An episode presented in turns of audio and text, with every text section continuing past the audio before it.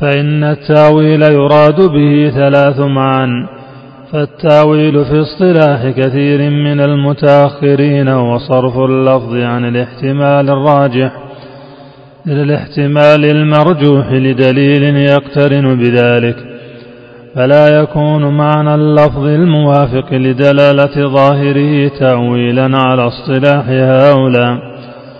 وظنوا أن مراد الله بلفظ التأويل ذلك وأن للنصوص تأويلا مخالف لمدلولها لا يعلمه إلا الله أو يعلمه المتأولون ثم كثير من هؤلاء يقولون تجرى على ظاهرها فظاهرها مراد مع قولهم إن لها تأويلا بهذا المعنى لا يعلمه إلا الله وهذا تناقض وقع فيه كثير من هؤلاء المنتسبين إلى السنة من أصحاب الأئمة الأربعة وغيرهم. والمعنى الثاني أن التأويل هو تفسير الكلام سواء وافق ظاهره أو لم يوافق. وهذا هو التأويل في اصطلاح جمهور المفسرين وغيرهم. وهذا التأويل يعلمه الراسخون في العلم وهو موافق لوقف من وقف من السلف على قوله تعالى وما يعلم تأويله إلا الله والراسخون في العلم. كما نقل ذلك عن ابن عباس ومجاهد ومحمد بن جعفر بن الزبير ومحمد بن إسحاق وابن قتيبة وغيرهم. وكلا القولين حق باعتبار كما قد بسطناه في مواضع أخر. ولهذا نقل عن ابن عباس هذا وهذا وكلاهما حق. والمعنى الثالث أن التأويل هو الحقيقة التي يؤول الكلام إليها. وإن وافقت ظاهره فتأويل ما أخبر به في الجنة من الأكل والشرب واللباس والنكاح وقيام الساعة. وغير ذلك هو الحقائق الموجودة أنفسها. لا ما يتصور من معانيها في الأذهان ويعبر عنه باللسان. وهذا هو التأويل في لغة القرآن كما قال تعالى عن يوسف عليه السلام أنه قال يا أبت هذا تأويل رؤياي من قبل قد جعلها ربي حقا. وقال تعالى هل ينظرون إلا تأويله؟ يوم يأتي تأويله يقول الذين نسوه من قبل قد جاءت رسل ربنا بالحق. وقال تعالى فإن تنازعتم في شيء فردوه إلى الله والرسول إن كنتم تؤمنون. إن كنتم تؤمنون بالله واليوم الآخر ذلك خير وأحسن تأويلا.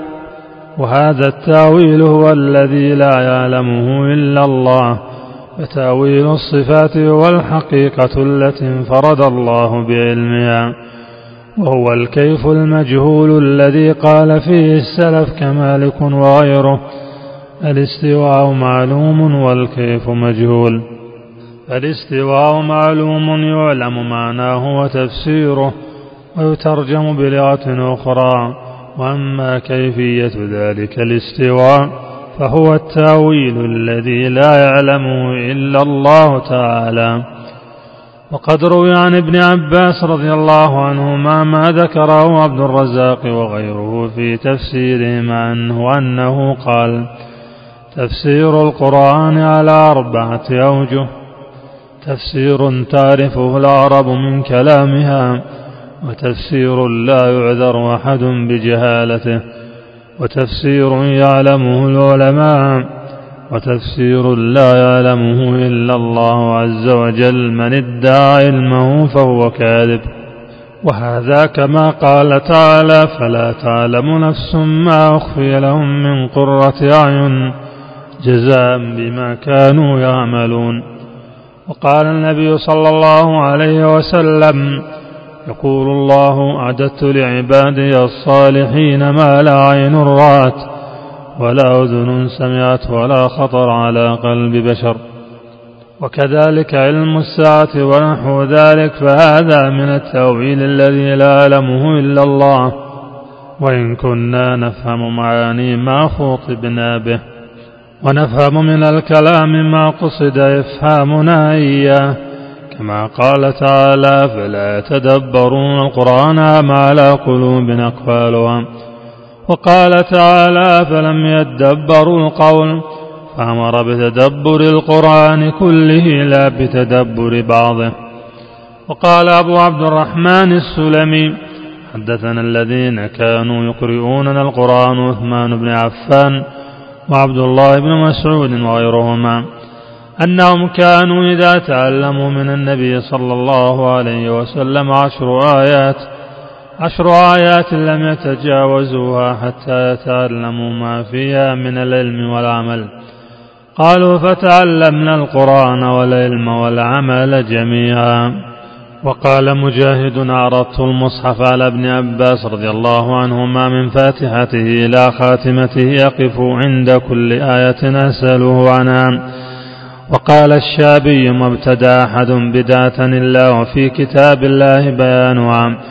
وقال مسروق ما قال أصحاب محمد صلى الله عليه وسلم عن شيء إلا وعلمه في القرآن ولكن علمنا قصران. وهذا باب واسع قد بسط في موضعه. والمقصود هنا التنبيه على أصول المقالات الفاسدة التي أوجبت الضلال في باب العلم والإيمان. والإيمان بما جاء به الرسول صلى الله عليه وسلم وأن من جعل الرسول غير عالم بمعنى القرآن الذي ينزل إليه ولا جبريل جعله غير عالم بالسمعيات لم يجعل القرآن هدى ولا بيانا للناس. ثم هؤلاء ينكرون العقليات في هذا الباب بالكلية فلا يجعلون عند الرسول صلى الله عليه وسلم وأمته وأمته في باب معرفة الله عز وجل لا علوما عقلية ولا سمعية. وهم قد شاركوا في هذا الملاحدة من وجوه متعددة وهم مخطئون فيما نسبوا إلى الرسول صلى الله عليه وسلم. وإلى السلف من الجهل كما أخطأ في ذلك أهل التحريف والتأويلات الفاسدة وسائر أصناف الملاحدة. ونحن نذكر من ألفاظ السلف بأعيانها وألفاظ من نقل مذهبهم بحسب ما يحتمل هذا الموضع. ما يعلم به مذهبهم. وروى أبو بكر البيهقي في الأسماء والصفات بإسناد صحيح الأوزاعي قال كنا والتابعون متوافرون. نقول إن الله تعالى ذكره فوق عرشه. ونؤمن بما وردت به السنة من صفاته. وقد حكى الأوزاعي وهو أحد الأئمة الأربعة في عصر تابع التابعين الذين هم مالك إمام أهل الحجاز. والأوزاعي إمام أهل الشام والليث إمام أهل مصر والثوري إمام أهل العراق. حكى شهرة القول في زمن التابعين بالإيمان بأن الله فوق العرش وبصفاته السمعية وروى أبو بكر الخلال في كتاب السنة على أوزاعي قال سئل مكحول سئل مكحول والزهري عن تفسير الأحاديث فقال أمرها كما جاءت. وروي أيضا عن الوليد بن مسلم قال سألت مالك بن أنس وسفيان الثوري والليث بن سعد والأوزاعي عن الأخبار التي جاءت في الصفات فقالوا أمروها كما جاءت وفي رواية فقالوا أمروها كما جاءت بلا كيف. فقولهم رضي الله عنهم أمروها كما جاءت رد على المعطلة وقولهم بلا كيف رد على الممثلة. والزهري ومكحول هما أعلم التابعين في زمانهم. والأربعة الباقون هم أئمة الدنيا في عصر تابع التابعين. وإنما قال الأوزاعي هذا بعد ظهور أمر جهم المنكر لكون الله فوق عرشه والنافي لصفاته ليعرف الناس أن مذهب السلف كان خلاف ذلك. ومن طبقتهم حماد بن زيد وحماد بن سلمة وأمثالهما روى أبو القاسم الأزجي بإسناده عن مطرف بن عبد الله قال سمعت مالك بن أنس إذا ذكر عنده إذا ذكر عنده من يدفع أحاديث الصفات يقول قال عمر بن عبد العزيز سن رسول الله صلى الله عليه وسلم وولاة الأمر بعده سننا الأخذ بها تصديق لكتاب الله واستكمال لطاعة الله وقوة على دين الله ليس لأحد من خلق الله تغييرها ولا النظر في شيء خالفا. من اهتدى بها فهو مهتد ومن استنصر بها فهو منصور. ومن خالفها واتبع غير سبيل المؤمنين والله الله ما تولى وأصلاه جهنم وسعت مصيرا. وروى الخلال بإسناد كلهم أئمة ثقات.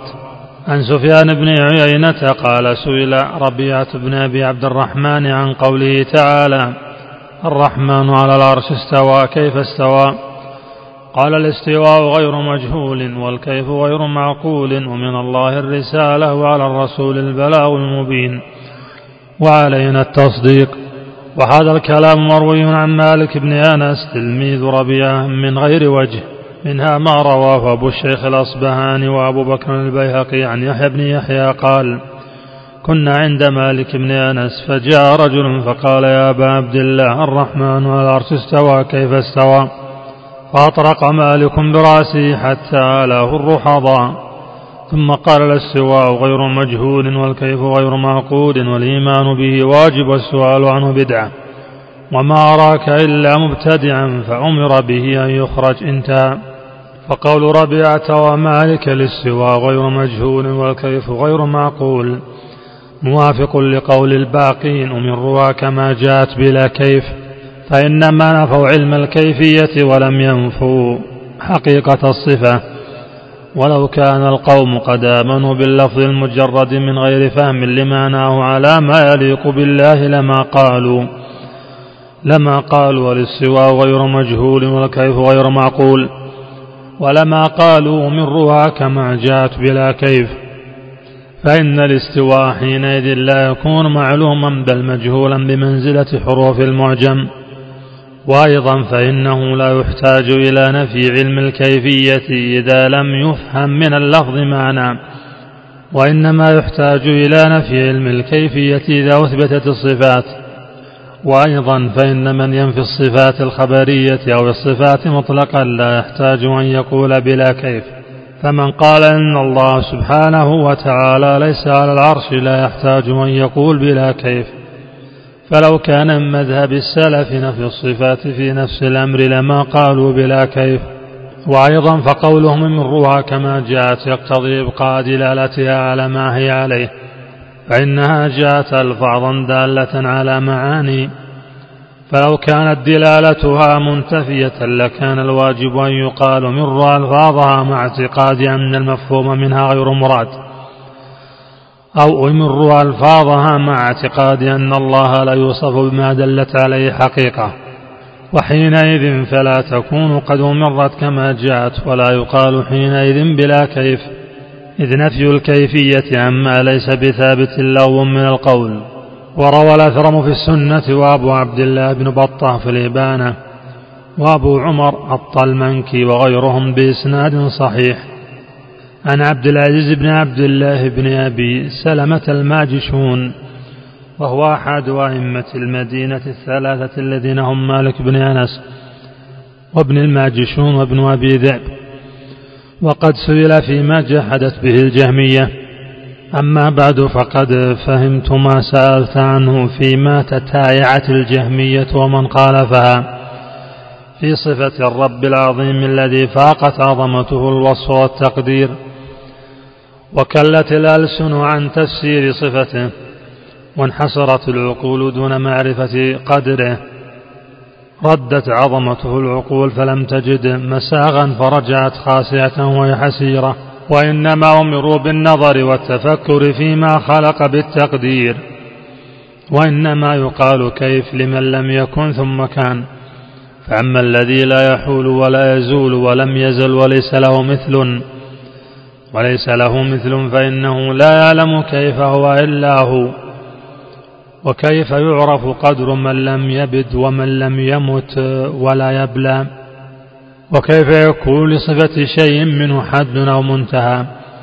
يعرفه عارف أو يحد قدره واصف على أنه الحق المبين. لا حق أحق منه ولا شيء أبين منه. الدليل على عجز العقول في تحقيق صفته. عجزها عن تحقيق صفة أصغر خلقه. لا تكاد تراه صغرا يحول ويزول ولا يرى له سمع ولا بصر لما يتقلب به ويحتال من عقله. أعضل بك وأخفى عليك مما ظهر من سمعه وبصره. فتبارك الله أحسن الخالقين وخالقهم وسيد السادات وربهم. ليس كمثله شيء هو السميع والبصير اعرف رحمك الله غناك عن تكلف صفة ما لم يصف الرب من نفسه بعجزك عن معرفة قدر ما وصف منها.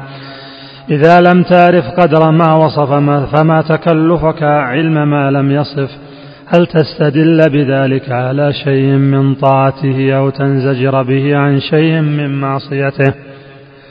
فأما الذي جحد ما وصف الرب من نفسه تعمقا وتكلفا فقد استهوته الشياطين في الأرض حيران فصار يستدل بزعمه على جحد ما وصف الرب وسمى من نفسه بأن قال لا بد إن كان له كذا من أن يكون له كذا. فعمي عن البين بالخفي وجحد ما سمى الرب من نفسه بصمت الرب عما لم يسم منها. فلم يزل يملي له الشيطان حتى جحد قول الرب عز وجل وجوه يومئذ ناظرة إلى ربها ناظرة. فقال لا يراه أحد يوم القيامة فجحد والله أفضل كرامة الله التي أكرم بها أولياءه يوم القيامة. من النظر إلى وجهه ونظرته ونظرته إياهم. ونظرته إياهم في مقعد صدق عند مليك مقتدر. وقد قضى أنهم لا يموتون فهم بالنظر إليه ينظرون. إلى أن قال وإنما جحد رؤية الله يوم القيامة إقامة للحجة الضالة المضلة لأنه قد عرف إذا تجلى لهم يوم القيامة رأوا منه ما كانوا به قبل ذلك مؤمنين. وكان له جاحدا. وقال المسلمون يا رسول الله هل نرى ربنا؟ وقال رسول الله صلى الله عليه وسلم هل تضارون في رؤية الشمس ليس دونها سحاب؟ قالوا لا. قال فهل تضارون في رؤية القمر ليلة البدر ليس دونه سحاب؟ قالوا لا. قال فإنكم ترون ربكم كذلك. وقال رسول الله صلى الله عليه وسلم لا تمتلئ النار حتى يضع الجبار فيها قدمه. فتقول قط قط وينزوي بعضها إلى بعض. وقال لثابت بن قيس رضي الله عنه لقد ضحك الله مما فعلت بضيفك البارحة. وقال فيما بلغنا إن الله ليضحك من أزلكم وقنوطكم وسرعة إجابتكم. فقال له رجل من العرب إن ربنا ليضحك قال نعم. قال لا نعدم من رب يضحك خيرا. في أشباه لهذا مما لم نحصه. وقال الله تعالى وهو السميع البصير وقال تعالى واصبر لحكم ربك فإنك بأعيننا. وقال تعالى ولتصنع على عيني. وقال تعالى ما منعك أن تسجد لما خلقت بيدي. وقال تعالى والأرض جميعا قبضته يوم القيامة والسماوات مطويات بيمينه سبحانه وتعالى عما يشركون. فوالله ما دلهم على عظم ما وصف من نفسه وما تحيط به قبضته إلا صغر نظيرها إلا صغر نظيرها منهم عندهم. إن ذلك الذي ألقى في روعهم وخلق على معرفة قلوبهم. فما وصف الله من نفسه فسماه على لسان رسوله صلى الله عليه وسلم سميناه كما أسمع. ولم نتكلف منه صفة ما سواه لا هذا ولا هذا لا نجحد ما وصف ولا نتكلف معرفة ما لم يصف. اعلم رحمك الله أن العصمة في الدين أن تنتهي في الدين حيث انتهى بك ولا تجاوز ما حد لك. فإن من قوام الدين معرفة المعروف وإنكار المنكر فما بسطت عليه المعرفة وسكنت إليه الأفئدة وذكر أصله في الكتاب والسنة وتوارث علمه الأمة. فلا تخافن في ذكره وصفته من ربك ما وصفه من نفسه عيبا. ولا تكلفن لما وصف, لما وصف لك من ذلك قدرا. وما أنكرته نفسك ولم تجد ذكره في كتاب لرب ربك ولا في الحديث عن نبيك من ذكر ربك. فلا تتكلفن علمه بعقلك ولا تصفه بلسانك. واصمت عنه كما صمت الرب عنه من نفسه فإن تكلفك معرفة ما لم يصف من نفسه كإنكارك ما وصف منها. فكما أعظمت ما جحد الجاحدون مما وصف من نفسه فكذلك أعظم تكلف ما وصف الواصفون مما لم يصف منها. فقد والله عز المسلمون الذين يعرفون المعروف أو بمعرفتهم يعرف وينكرون المنكر وبإنكارهم ينكر يسمعون ما وصف الله به نفسه من هذا في كتابه وما يبلغهم مثله من نبيه. فما مرض من ذكر هذا وتسميته قلب مسلم. ولا تكلف صفة قدرة ولا تسمية غيره من الرب مؤمن. وما ذكر عن الرسول صلى الله عليه وسلم أنه سماه من صفة ربه. فهو بمنزلة ما سمى وما وصف الرب من نفسه. والراسخون في العلم الواقفون حيث انتهى علمهم والواصفون لربهم بما وصف من نفسه. التاركون لما ترك من ذكرها لا ينكرون صفة ما سمى منها جحدا ولا يتكلفون وصفه بما لم يسم تعمقا لأن الحق ترك ما ترك وتسمية ما سمى وما يتبع غير سبيل المؤمنين نوله ما تولى ونصله جهنم وساءت مصيرا. وهب الله لنا ولكم حكما وألحقنا بالصالحين انتهى. وهذا كله كلام ابن الماجشون الإمام فتدبره. وانظر كيف أثبت الصفات ونفى علم الكيفية موافقة لغيره من الأئمة. وكيف أنكر على من نفى الصفات بأنه يلزم من إثباتها وكذا وكذا كما تقوله الجهمية. أنه يلزم أن يكون جسما أو عرضا فيكون. وفي كتاب الفقه الأكبر المشهور عند أصحاب أبي حنيفة الذي رواه بالإسناد عن أبي مطيع. الحاكم بن عبد الله البلخي قال سألت أبا حنيفة عن الفقه الأكبر فقال لا تكفرن أحدا بذنب ولا تنفي أحدا به من الإيمان وتأمر بالمعروف وتنهى عن المنكر وتعلم أن ما أصابك لم يكن ليخطئك وما أخطأك لم يكن ليصيبك ولا تتبر من أحد من أصحاب رسول الله صلى الله عليه وسلم. ولا تولي أحدا دون أحد وأن ترد أمر عثمان وعلي إلى الله عز وجل. قال أبو حنيفة الفقه الأكبر في الدين خير من الفقه في العلم ولأن يفقه الرجل كيف يعبد ربه خير من أي من أن يجمع العلم الكثير. انتهى. قال أبو مطيع قلت أخبرني عن أفضل الفقه. قال تعالى تعلم الرجل الإيمان والشرائع والسنن الحدود واختلاف الأئمة. وذكر مسائل الإيمان ثم ذكر مسائل القدر والرد على القدرية بكلام حسن ليس هذا موضعه. ثم قال قلت فما تقول في من يأمر بالمعروف وينهى عن المنكر فيتبعه على ذلك أناس فيخرج على الجماعة. هل ترى ذلك؟ قال لا. قلت ولما قلت ولم؟ وقد أمر الله ورسوله بالأمر بالمعروف والنهي عن المنكر وهو فريضة واجبة. قال كذلك ولكن ما يفسدون أكثر مما يصلحون من سفك الدماء واستحلال الحرام. قال وذكر الكلام في قتال الخوارج والبغاة إلى أن قال قال أبو حنيفة عمن قال لا أعرف ربي في السماء أم في الأرض فقد كفر. لأن الله تعالى يقول الرحمن على العرش استوى وعرشه فوق سبع سماوات. قلت فإن قال إنه على العرش استوى ولكنه يقول لا أدري العرش في السماء أم في الأرض؟ قال هو كافر لأنه أنكر أن يكون في السماء لأنه تعالى في أعلى عليين وأنه يدعى من أعلى لا من أسفل.